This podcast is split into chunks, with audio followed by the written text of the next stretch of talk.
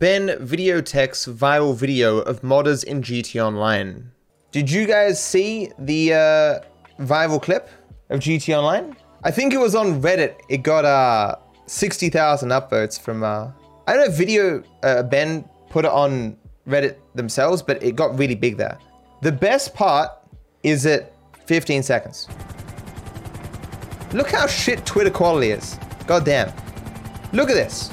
It's like a mirror world, like Inception. There's a random boat in the air. Is it more than one?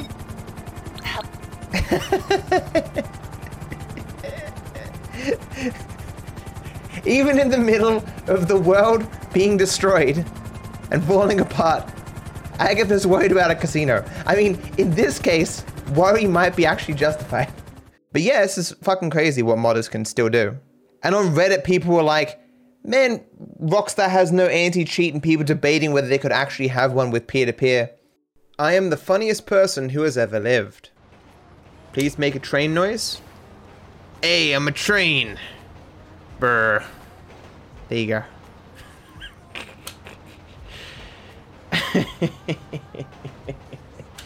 so dumb! I've never seen someone laugh at his own jokes as much as Matt, but it's not fair because I'm the funniest person who's ever lived.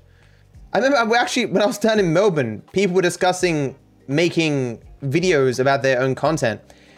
And uh, someone was like, oh, you know, I, I just cringe so much. Like, I think in the moment it's so funny, but afterwards I'm like, this isn't funny. And it's just so cringy to work on. I'm like, I don't feel that at all. I can watch my own content, like my old videos, and laugh at them. People will write comments like, oh, this was so funny, and link like 13 minutes in. And I will click that link, watch 13 minutes in, and laugh with them. I hate when people are like, oh, I really love that moment where X happens, and they don't link it. So I'm like, oh, but I want to watch it again. Fuck you. The new GTA Online update was my idea.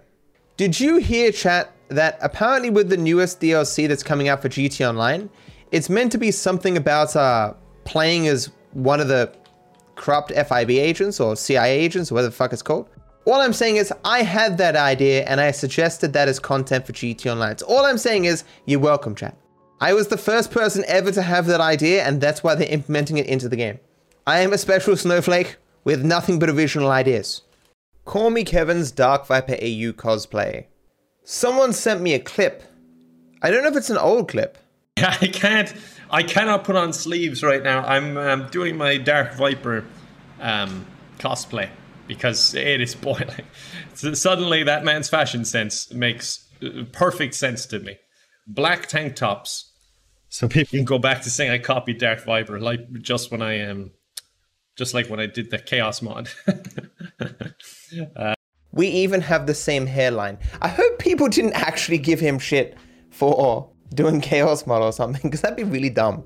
It might just be because we share a large amount of our audience or whatever. He's one of the people in the back end who uh, it always says my viewers watch a lot. Because obviously I don't own Chaos mod, I wasn't even the first person to do it. But the, the tank top thing was funny. Uh, see, I told you, it's practical and fashionable, and always will be.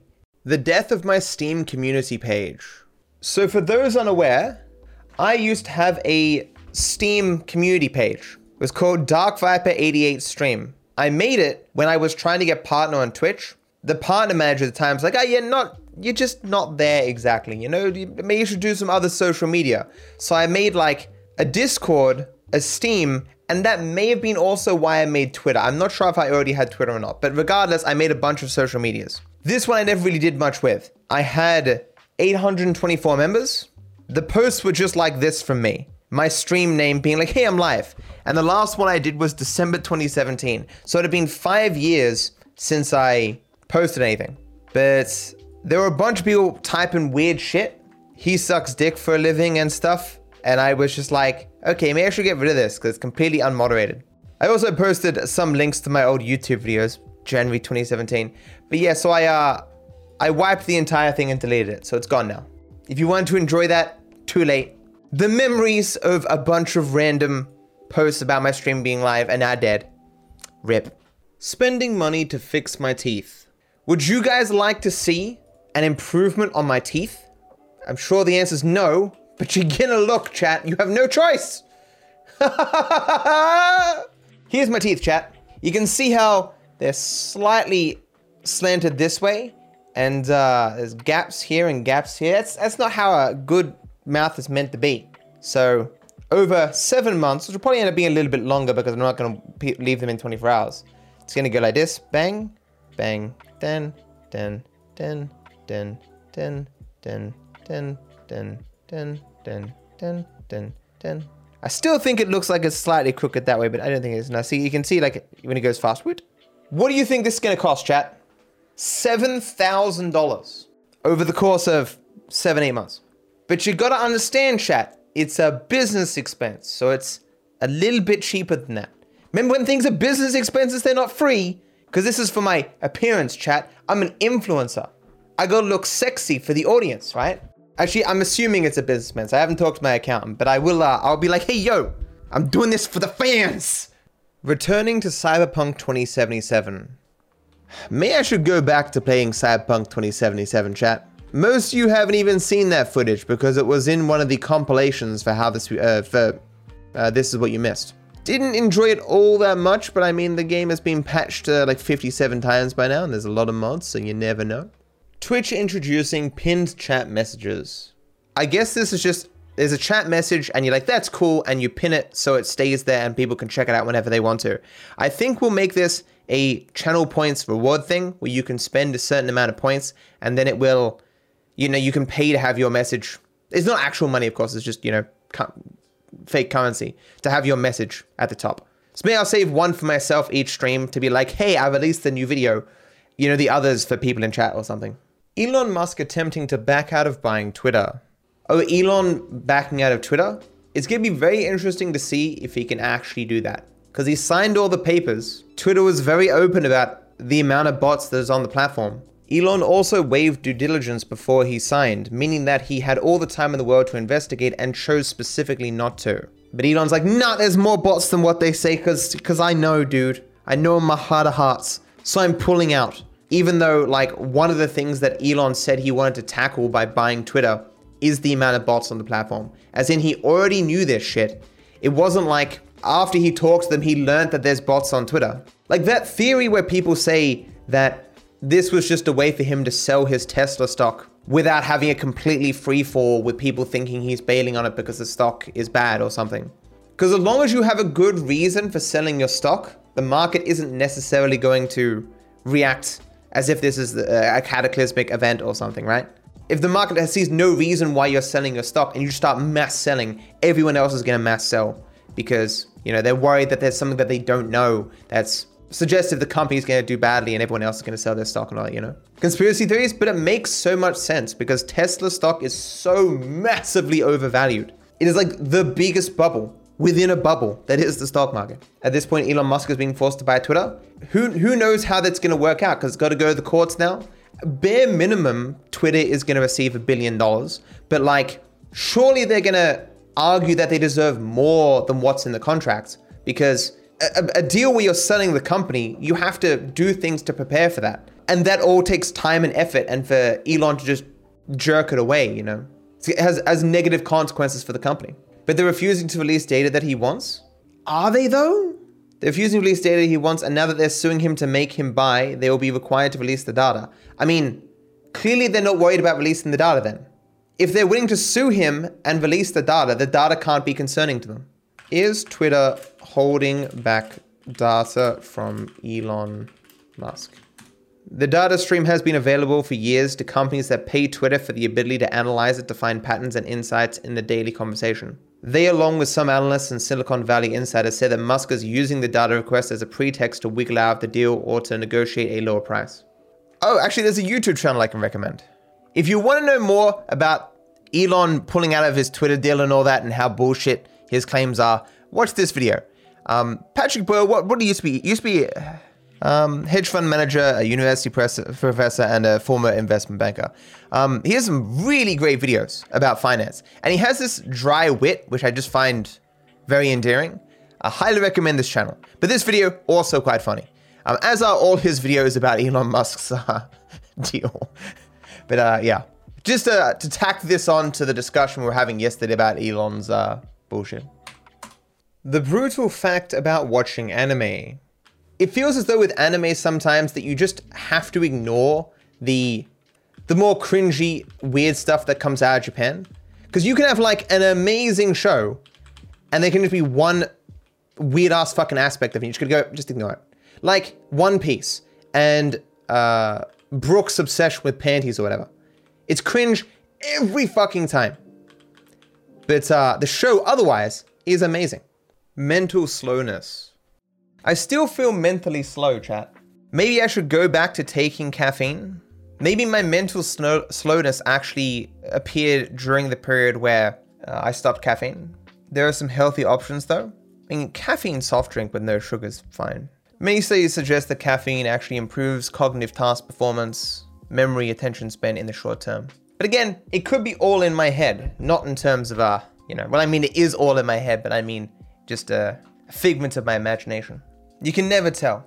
Am I just as sharp as I always was, but I'm just, you know, it's all in my head, or is this finasteride stuff affecting me negatively, or is the caffeine affecting me? I don't know. The awkward conspiracies creators make to explain declining viewership. Something happened yesterday, which I think is the first time this has happened, right? Maybe a little bit controversial, but I'm gonna tell you the story anyway. So, I get recommended a lot of videos from creators where the creators are like, I'm quitting YouTube, I'm done, this sucks. Basically, any video where a creator is complaining about YouTube or their channel doing poorly or that they're leaving, that's like crack to me. Especially because, you know, I want to stay on the platform. So if I can view someone else's mistakes, uh, that's good. It can help inform me and I can make good choices moving forward. But I got recommended this video yesterday. I'm not going to say what video it was. He starts the video by saying like, oh, I've got proof that YouTube's suppressing my channel, man. The, the, the head honchos at YouTube just giving all my views to the celebrities, bro. I'm like, oh, I'm not even interested to see this stuff, okay? And it's like eight minutes in. I'm like, he's still, he hasn't, he hasn't shown anything yet. He's still just going on and on and on. Okay, oh, eight minutes. Okay, here's the evidence. And so he goes on to say things that are just entirely wrong about how YouTube's analytics work and how the YouTube algorithm works in general. We all debate on exactly how the algorithm works and all that jazz. But this is like basic stuff that you'd know, especially because he had over a million subs. You should know this stuff. And I'm like, this dude believes himself to be being oppressed by YouTube because he just doesn't understand how the algorithm works. The, the analytics he's pointing to, he's like, this doesn't make any sense. The click-through rate of this video is like higher and this one's lower. I'm like, that makes perfect sense if you just know how the algorithm works. The dude seems like the sort of guy who would fucking hate to be told that they're wrong. But you know, he's unhappy. He's not, he's not doing well. The information I have will probably help him. So I start writing a comment. And I start explaining all the things about how the algorithm works, what, what those analytics actually mean, why his videos are performing this way and that, that he keeps pointing out. Um, and then I get like half an hour into the video. Here's the controversial part. And he starts talking about his politics. And I was like, ugh. I'm just going to delete that comment and uh, stop writing this email. I'm not that political these days with my content, but uh, dude possessed political beliefs that I really don't agree with. Greater enabling his message to propagate on YouTube would not be in, I believe, society's best interests. In any other context, it wouldn't matter your political beliefs. I'd, be, I'd help you out. But when my helping you out would have negative ramifications on the lives of other people, especially because he was from my country, I was just like, gonna give this one a miss. I help out enough people if I got more granular, it'd be obvious the video I'm talking about. But goddamn, there is so much that is unknowable about the wider YouTube ecosystem, um, and things you have to infer and, and, and that is suggestive and people debate about. But this video, basic stuff that is known to be true based off like papers that YouTube released six years ago, that white paper, whatever, or just or just stuff they'll just outright tell you about how the platform works, or stuff that if, if you look at your analytics more than the analytics he was looking at, you can infer yourself. He didn't know. And everyone in the YouTube uh, comment section were like, oh yeah, man, you can see they're, they're beating up on you, bro, suppressing your videos. Because the YouTube audience doesn't know either. Because why would they? Because why would you make it your, your life's goal or something to understand how YouTube works when you're just watching it? You know? Battling to become relevant on YouTube Shorts. So, for those who are unaware, I have a fairly successful TikTok. It has 550,000 followers or whatever, but followers aren't really important on TikTok. Uh, you can find people with 3 million followers who are getting um, like no views or whatever because a substantial amount of people just use the For You page as opposed to the follower page. Similar to how on YouTube it's all recommendations rather than subscribers or whatever. When I say all, I mean, you know, it's like 90% recommendations, 10% subscribers. But I've always wanted to be successful on YouTube Shorts because uh, I've seen people pop off hugely with that shit. And I was very successful with my Clips channel. Uh, my Clips channel did really well for a very long time until, you know, the, a lot more competition came in, so it tanks. And I just had less content, like I, I oversaturated the market, but whatever. It's not important. But basically, I released this video, my first short ever on my main channel, and it's actually done pretty well. And because of this, I'm probably going to keep doing this, where whenever I release a facts and glitches video, I'm going to release one of the facts as a short alongside it. I've had an issue recently reaching new people, and the shorts does seem to uh, enable me to do that. Maybe because the algorithm's different from the normal the normal part of the website, which you may have realized, like when you first start using shorts, you aren't getting recommended the same content that you get in the normal YouTube section, right? But you can see how you don't get any money from YouTube Shorts. But that's not the point, right? Why just one? I do not want to spend too much time making YouTube Shorts. A facts and glitches video will make, you know, 50 times this amount of money. So I want to put out more shorts on the main channel, but uh, not have it take up too much of my time. It can't be a main focus. Most of you will probably know that I have a shorts channel, and it has never been successful. It's weird because I uploaded the exact same content, the exact same content that I put on TikTok onto this channel, and it never did well. I got like one video that popped off, maybe two, which for me is at least suggestive. I've overused this content. Like, I mean, I put it on my main channel, I put it on TikTok, I put it on clips, and then I put it on shorts. Surely people are sick of what a lot of these clips are showing. The second though is these videos weren't made weren't made for shorts, the 9 by 16 ratio. The reason why on my main channel the video did a lot better is because that was the first video I made for 9x16. The entire video's construction, the, the captions and stuff, um, everything was, I want this uh, short to do well. Where with these, it's just, here's content that I made before in 16 by 9. I'm just going to convert it very quickly into 9 by 16. And clearly it just didn't do as well.